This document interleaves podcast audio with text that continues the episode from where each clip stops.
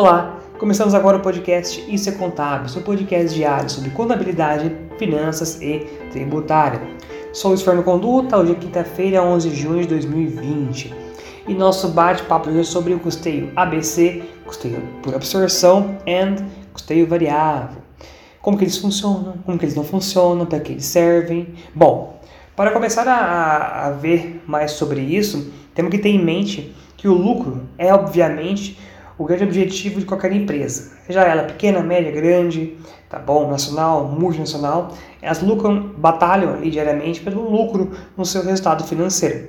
Mas esse tão sonhado lucro passa de forma obrigatória pelo custo, que é um processo tão importante quanto necessário e complexo. Complexo em que sentido, Fernando? No sentido de que é, um custo de forma não controlada pode complicar muito o resultado da empresa, com certeza. A questão é como calcular e controlar corretamente essa arte que é tornar o negócio rentável e lucrativo. Dominar os custos, tá bem? E aprender a calculá-los de forma correta e eficiente fará total diferença nos seus resultados. Por isso, tá bom? Então, vejam bem, é preciso que você tenha precisão de quanto foi gasto em cada insumo, em cada processo, em cada atividade. Essa precisão também, ela vem de onde? De um controle bem assim apurado dos seus gastos. A excelente notícia é que existem alguns métodos também para fazer esse acompanhamento, essa apuração, de dar assim, algo mais é, analítico seus custos também e consequentemente você vai ver um pouquinho melhor é, como precificar seu produto ou serviço. E esses métodos são os métodos de custeio. Temos o custeio variável, ou por absorção, o ABC, que em inglês é Activity Based Costing, é, que é o método baseado em atividades. Sendo que cada um deles possui suas particularidades, seus pontos positivos, pontos negativos, suas dificuldades e facilidades. Vamos lá então bater um papo aqui sobre cada um deles, tá?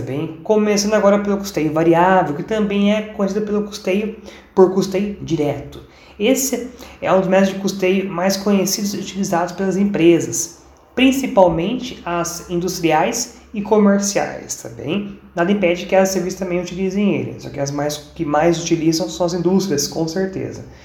Sendo que um dos principais motivos para isso é sua simplicidade e objetividade já que nesse método somente são apropriados como custos de fabricação os custos, vejam só, os custos variáveis, diretos e indiretos. Já os custos fixos, pelo fato de existirem, mesmo que não haja produção, esses não são considerados como custo de produção, mas sim como despesas.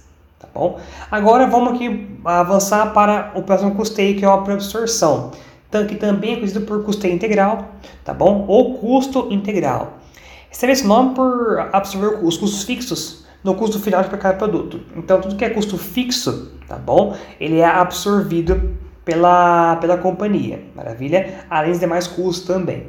Ou seja, o custo por absorção, ou custo por absorção, tem como premissa debitar ao custo pelos vendidos, CPV, todos os custos da área de fabricação, seja esses custos definidos como custos diretos ou indiretos, fixos ou variáveis, tá bom? Então, todo quanto é custo da empresa, ele é absorvido e jogado no produto. Ah, então por isso que é custeio por absorção, diferentemente no custeio variável, que só vai ao custo que é variável.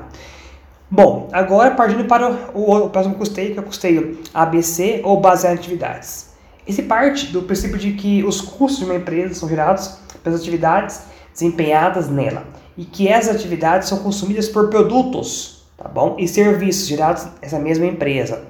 O ABC tem algo bacana que ele é mais assim é, analítico também nas suas informações. Ele vai buscar ali é, o motivador daquele custo, tá bem? Então ele vai um pouquinho mais a fundo, diferentemente na absorção que ele trabalha com base de rateio e do variável que pega só o custo variável, tá bom?